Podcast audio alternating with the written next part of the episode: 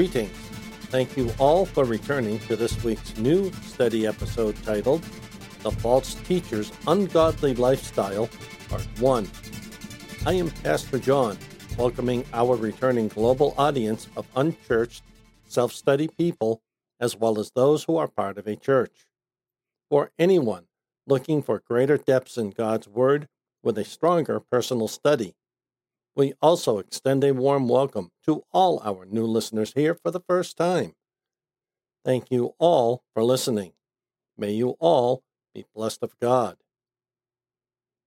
In our last episode titled Salvation Based on the Word of God, Part 2, March 13th, we learned evidence was furnished by personal observation of competent witnesses just because a witness is competent, does it make that witness truthful?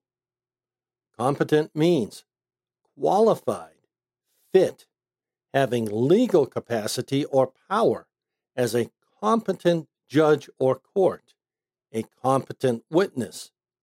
In a judge or court, it implies right or authority to hear and determine. In a witness, it implies a legal right or capacity to testify. From Noah Webster's 1828 Dictionary of American English. If you are saved in Christ, do you testify as a competent witness of what has saved you eternally? Competent further means competent is most commonly used with respect to native endowments and general ability suited to the performance of a task or duty, qualified with respect to specific acquirements and training. From Webster's 1913 Revised Unabridged Dictionary of the English Language. This means, even today, the furnished evidence was furnished by qualified, fit to testify with suitable endowments and a general ability to perform the task obliging the duty of testifying what they witnessed. In short, they, Peter, James, and John, were these suitable and qualified witnesses on the Mount of Transfiguration. To find out more, listen to our episodes in our two part series titled Salvation based on the Word of God, parts 1 and 2. Today, our scripture reads But false prophets arose among the people, just as there will be false teachers among you. These false teachers will infiltrate your midst with destructive heresies, even to the point of denying the master who bought them. As a result, they will bring swift destruction on themselves and many will follow their debauched lifestyles. Because of these false teachers, the way of truth will be slandered, and in their greed, they will exploit you with deceptive words.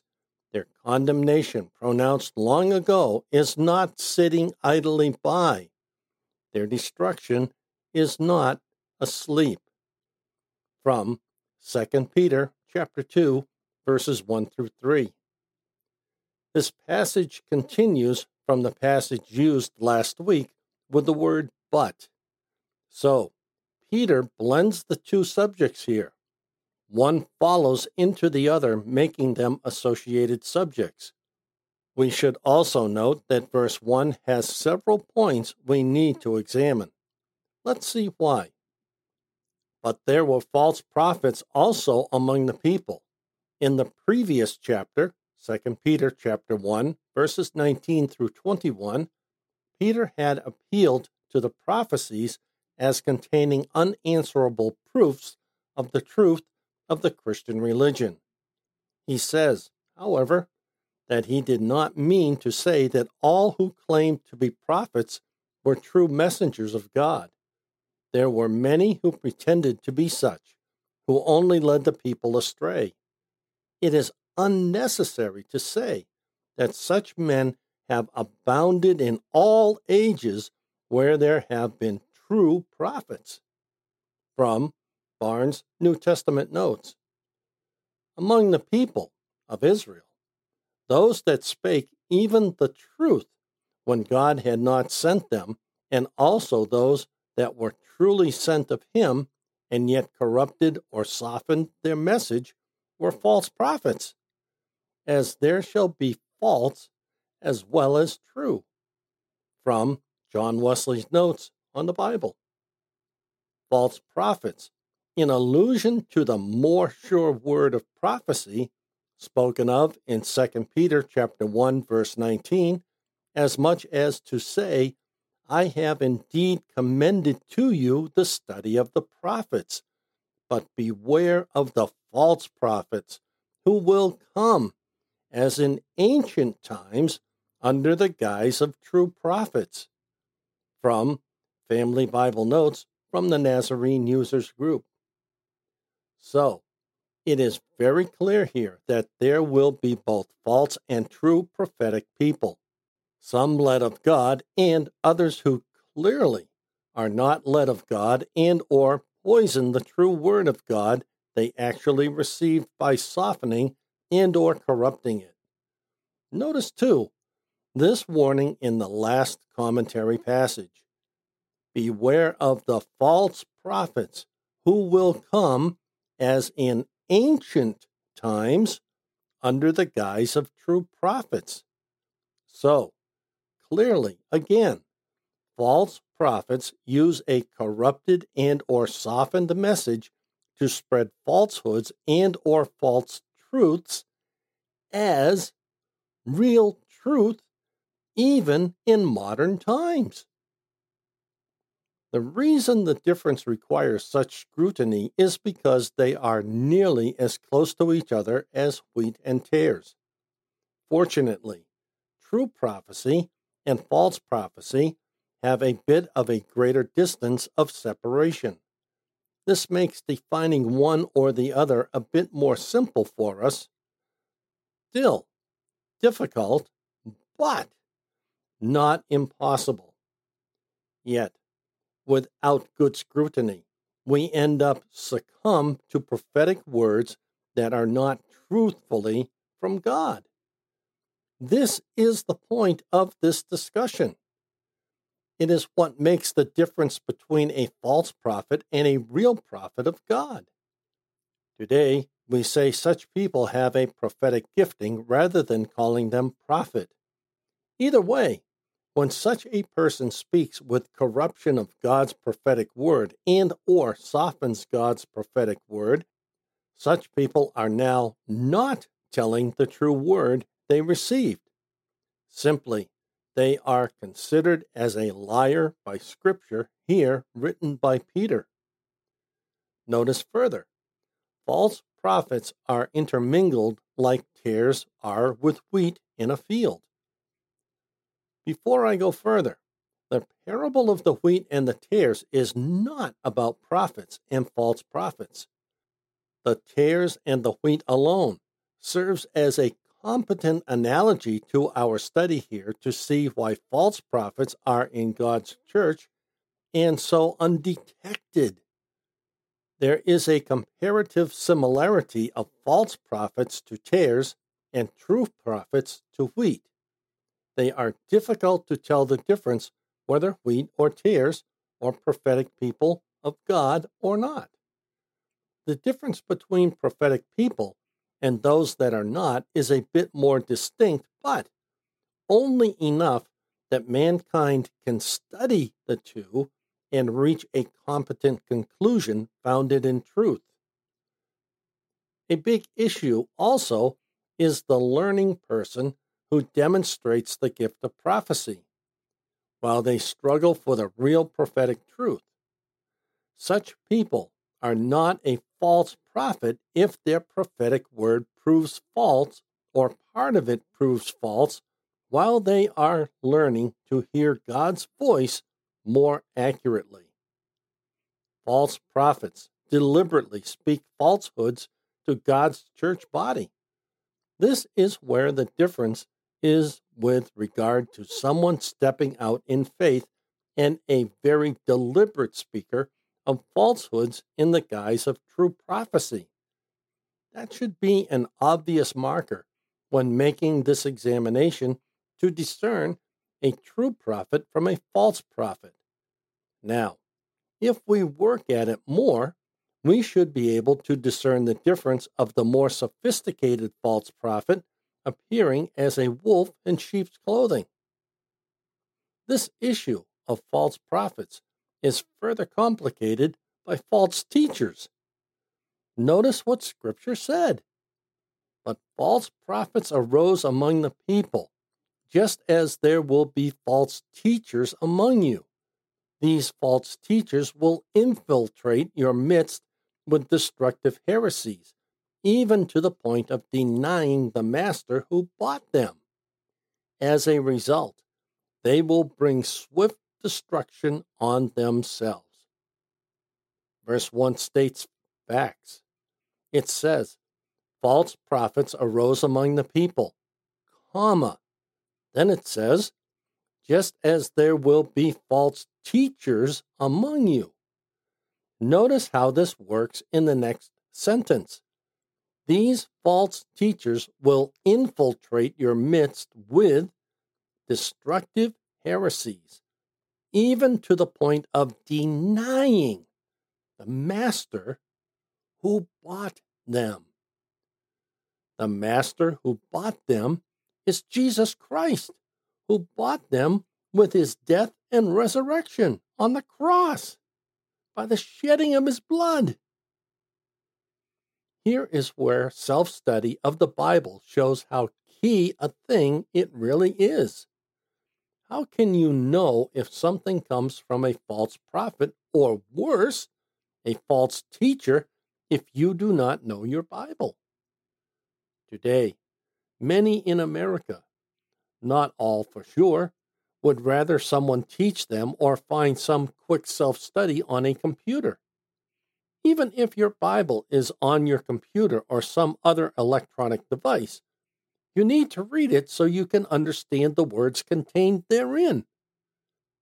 Herein is part of our service to those who are not in a church body today because of where the American church is and what it is not doing. While not all American churches, many are simply a gathering of friends having the likes of a coffee klatch. While it is nice, it really gets old fast. In such places, biblical teaching is shallow at best, if existent at all.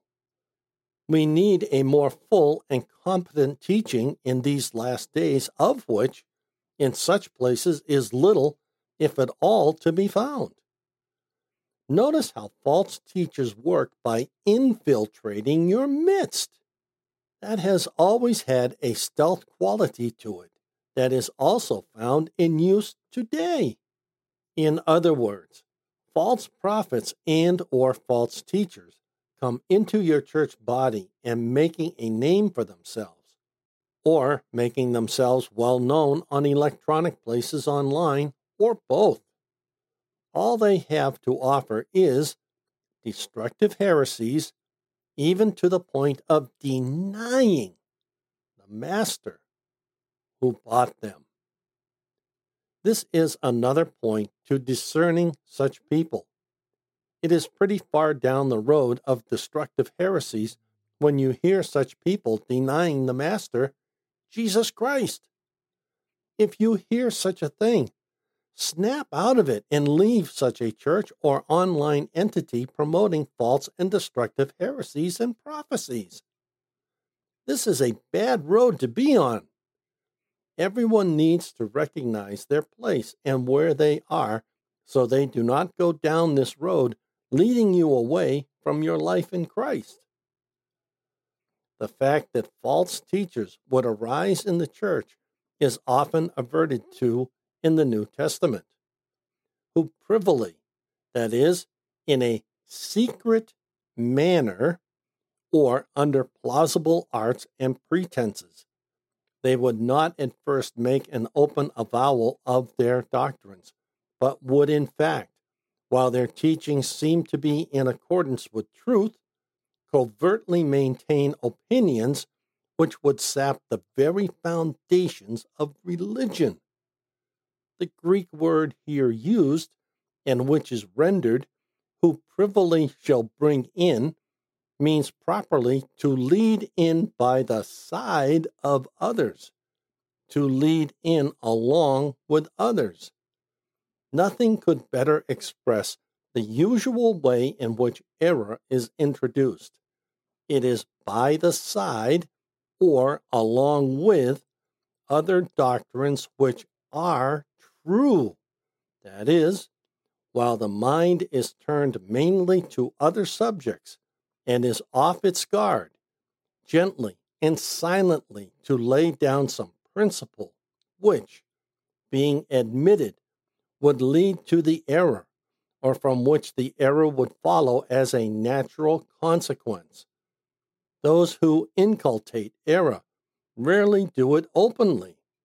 If they would at once boldly deny the Lord that bought them, it would be easy to meet them, and the mass of professed Christians would be in no danger of embracing the error. But when principles are laid down which may lead to that, when doubts on remote points are suggested which may involve it, or when a long train of reasoning is pursued which may secretly tend to it, there is much more probability that the mind will be corrupted from the truth. From Barnes' New Testament Notes. So, false teachers at least work in a covert way that may well start fully in truthful teaching, yet, over time, will decay into greater and greater falsehood. If this is done well by those who do it, they will gradually take you down a road that leads you away from your life in God. What is truth and what is taught as truth gradually become two very different things. This is how this kind of deception works in turning away the true children of God. Notice the root of such deception. It is performed in a secret manner or under plausible arts and pretenses that give what is taught, however false it may be, the sense of it being 100% truth when it is not. Notice further what Barnes said. Nothing could better express the usual way in which error is introduced. It is by the side or along with other doctrines which are true. Today, we see this on the internet with many subjects, not just religion, but with many things. By example, I saw an article referred to me that was a very clever mix of truth and falsehood to fully appear as one truthful document. Its art and design is to dissuade people who read it into thinking what they see and read elsewhere in truthful formats are the real ones that do not tell the truth. Anything else is up for grabs as to how true or not true it really is. We need to keep our minds clear. We also need to question things far more than ever that are sourced both inside and outside our Bibles. If we lose sight of the truth in our Bibles, we are destined to walk in error. Notice also what Barnes said it is unnecessary to say that such men have abounded in all ages where there have been true prophets. Notice the phrase, quote, all ages, unquote, referring to time and not people. At the very least, this means from the time it was written to times more previous. Even so, it also has a holding forward as well, which is one of the interesting facts of such biblical writings, especially biblical prophecy. and many will follow their debauched lifestyles because of these false teachers. The way of the truth will be slandered, and in their greed, they will exploit you with deceptive words. Their condemnation, pronounced long ago, is not sitting idly by. Their destruction is not asleep. From 2 Peter chapter 2, verses 2 through 3. And therein, folks, is the result of everything that we've discussed from verse 1. The rest of this passage is not good news for those who pursue this destructive way with others. Scripture says right here, their destruction is not asleep. This means that while you think you are getting away with it, your destruction is not asleep. This means also that you will not know the day or the hour when your destructive ways with others will destroy you. A very good reason to repent now if you are such a person. We will continue to work deeper into this passage in our next episode The False Teacher's Ungodly Lifestyle, Part 2. What does Peter mean when he says, to reserve the unrighteous for punishment at the day of judgment. To find out, join us next week. Play or download our episodes from one of our podcast hosts, or follow direct links to these platforms on our website under the podcast menu item. Details follow. This study podcast is a wholly self funded outreach presented by the Church of the Unchurched, currently an all electronic Boston based outreach uniting the community of lost, searching, lonely, and forgotten in Christ. We greatly appreciate serving our international audience. God bless you all. If you are visiting for the first time, welcome and God bless you. We look forward to the return of all our faithful listeners and new listeners. Please share our podcast with family, friends, and others you believe would find it a blessing. Thank you all so much. God bless you all. If you are unsaved, we truly hope you find God as well as receiving Him as Lord and Savior of your life. Please find a short link to our episode titled How to Be Saved at the bottom of any episode description.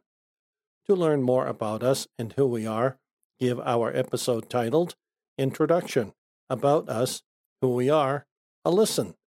In that episode, you will learn more about us, who we are reaching out to, our mission, vision, ministry, and more. Again, a short link to this episode is found at the bottom of any episode description. If you go to our internet homepage, under the podcast menu item, you can find many popular podcast platforms we are found on. We are located at this internet address unchurched.site123.me.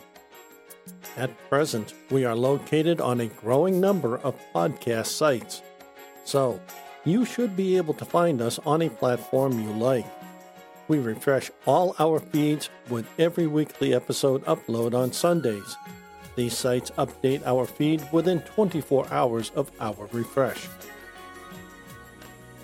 Now, may our Lord Jesus Christ Himself and God our Father, who loved us and by grace gave us eternal comfort and good hope, encourage your hearts and strengthen you in every good thing you do or say.